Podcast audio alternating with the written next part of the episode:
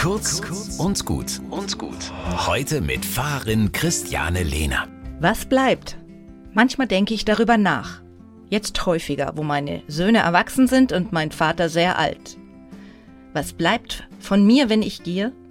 Meine Klamotten, mein Fahrrad, ein paar Möbelstücke und Schränke voller Bücher und Fotoalben. Erinnerungsstücke, viele persönliche Schätze. Was mit denen dann passiert? Mir hat es gut getan, dass meine Mutter mir, bevor sie gestorben ist, die Geschichten zu ihren Schmuckstücken erzählt hat. Das waren keine Reichtümer, aber persönliche Schätze. Zum Beispiel der goldene Armreif zu meiner Geburt von meinem Vater.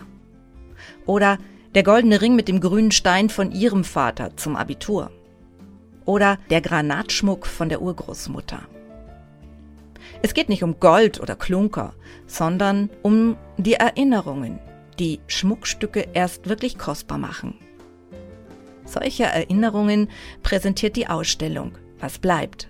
Bis zum 24. April in der Vierter Südstadtkirche St. Paul.